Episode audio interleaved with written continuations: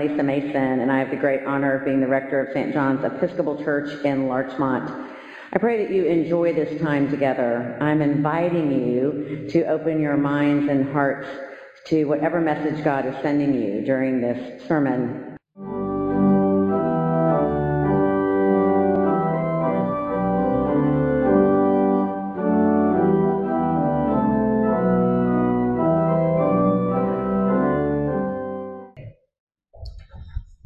Well, we are definitely on a journey of really hard parables as we prepare our hearts to first give thanks and celebrate Thanksgiving and then go into the season of Advent.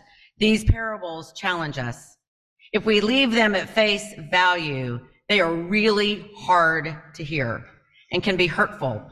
And think about the painful ways that um, people have told us that God reacts. So we have to dig like the servant that had one talent that dug and buried his in the ground. We've got to dig into this parable if we're going to find meaning. When you open it up, it is a story. Just remember, Jesus is getting, every time we hear one of these, he's getting closer to crucifixion. First persecution, painful, and then crucifixion. So he is running out of time to get his message across. So extreme language is used to hopefully get the attention of the disciples because very soon the mission of bringing the kingdom of God closer to the kingdom of earth will solely be up to those who have believed and followed. There will be no other storyteller if they don't share the story. It's just a story about giving, God giving us gifts and how we use them. God showers us with gifts, some that we see and recognize, and others that we might miss along the way. And it's a story about how to use those gifts to make a difference. God hopes we take those gifts and immediately invest them by sharing them with others. That's exactly what God calls us to do. But some people, people often don't see their gifts and they're reluctant to share them. And they think, well, I may be good at that and I may not, so I'm just going to keep it to myself. And I believe I have met with many of people who are growing closer to the time where they expect to die. And their greatest regret, and I mean this, is not using the gifts that God had given them to tell the people in their lives that they love them, to share the gifts that they have with others, the gift of love and the gift of compassion and the gift of sympathy. And so we really are called to abundantly and boldly share our gifts. Every time I hear the story, I think of one of my oldest memories of a story my mother told me. She asked me, and I used, I used, I love to do what she asked. But one day she asked me to go to a neighbor's house and play the piano because they were down. And I was like, oh, Oh, mom, I don't want to do that today. I was like five. I don't want to do that today. And she said, you know, she's really down. She's going through a lot. And when you play the piano, it makes her joyous. And I was like, oh. and she said, let me just give you another way of thinking about this. She said, let's say one of your best friends, your closest friend in the world, at that time her name was Susan, bought something for you and she could not wait until your birthday or Christmas to give it to you. So she comes rushing over to the house and she knocks on the door and she said, I just have to give this to you now. I found it and it's so you. And you went, hmm, took the package, looked at her, opened the entry hall closet and threw it up in the top shelf of the closet and said, thank you. And just see you later. She said, now Susan's always going to love you, but that's going to make her really, really sad. And she said, that's exactly God is never going to let you go. God's going to love you always. But when God sees us storing our gifts into our hearts, worried that they either won't be accepted or that they won't be enough, it, it is God grieves. I truly believe that. God loves for us to abundantly share. I saw examples of what it means to use your gifts all over the place this weekend. On Friday night, I had the blessing of coming to pray in the preview party where people have been working all week to have a beautiful place for people to come in and li- literally look for gifts, things they need. And then Dorothy and I had the blessing of going to the 75th anniversary of Larchmont Temple celebrating the rabbi, Jeff Sirkman. His 36th year is the rabbi. Now, some of you may not know this. I didn't know this until a few years ago, but there was a lot of controversy about the te- temple being built. There were a lot of differing opinions, a lot of anger and frustration. They finally passed and they were able to build the temple that they're in right now. But when they went to get their certificate of occupancy, they kept procrastinating, letting them have it. And St. John's and St. Augustine's went to bat for them. So I knew without a doubt, instead of Dorothy, who lives across the street from the temple, needed to be there as much as I wanted to be here too.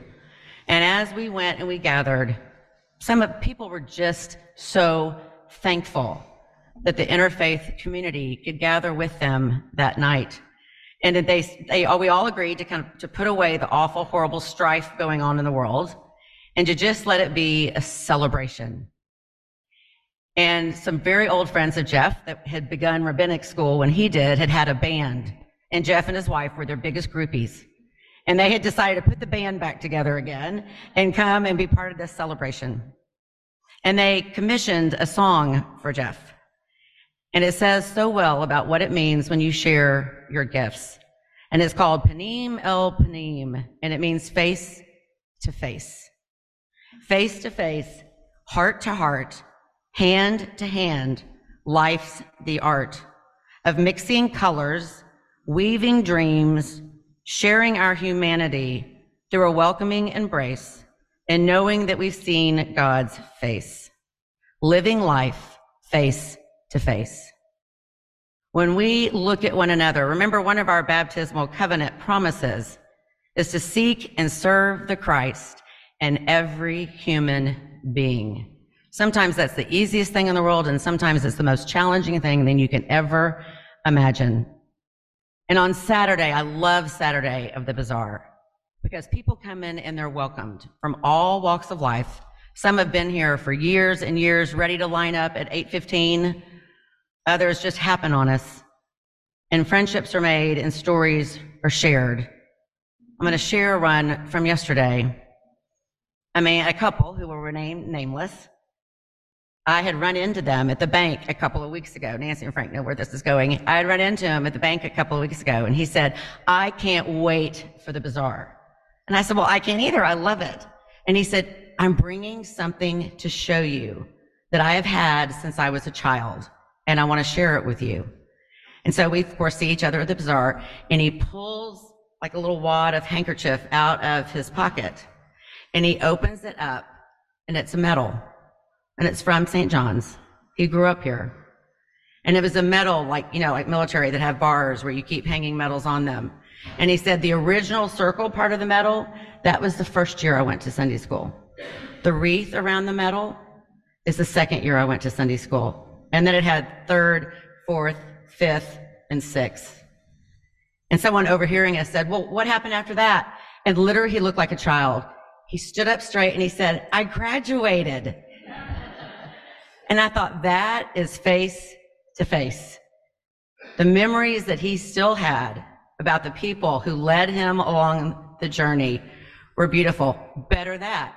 Out of his other pocket, he pulls up another wad of Kleenex and says, I'm supposed to give you this. He gave it to his wife to give to me. And she said, I'm supposed to give you this because I suddenly remembered that Laura Rawlings loves pigs, our parish administrator. And she had bought four miniature ceramic pigs to surprise Laura with on her desk. That is face to face ministries. When we give our gifts, the world is light and it's generous and it's full of love. Now, we can be rejected. I don't know about you, but I know maybe you thought you had the gift to sing and someone told you you couldn't. Or maybe, maybe you thought you had the gift to sew. That would never be me. But someone said, not so good. Sometimes we use our gifts and they're not accepted or they're underappreciated. And that's why I love that this parable is matched with the reading from Thessalonians.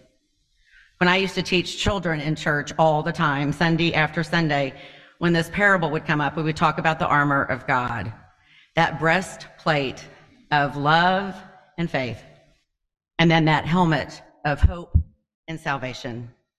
And I used to offer them, invite them to think about when they are rejected from something or they're the last one picked for a team or they're later in their life not asked to the dance, to really visualize that breastplate of faith and love and to picture their head almost haloed with hope, God's hope that is promised to us.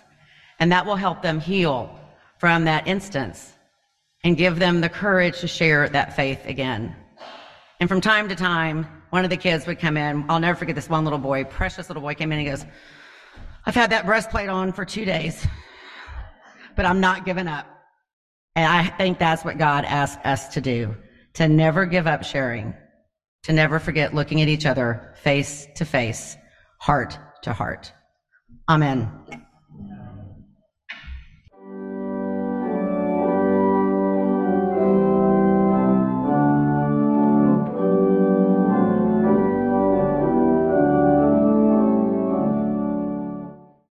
Thank you again for this time together. I pray that we always remember that we are part of a much bigger story, the story of God's love for God's people, and the call for us to learn how to love God and learn how to love each and every other person we encounter with the kind of love that God has for us.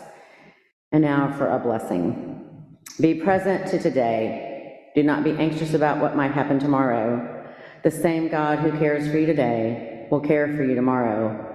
God will either shield you from suffering or you will be given the unfailing strength to bear it. So be at peace then and cast aside all anxious thoughts and imaginations. And the blessing of God Almighty, Father, Son, and Holy Spirit be with you this day and remain with you forever. Amen.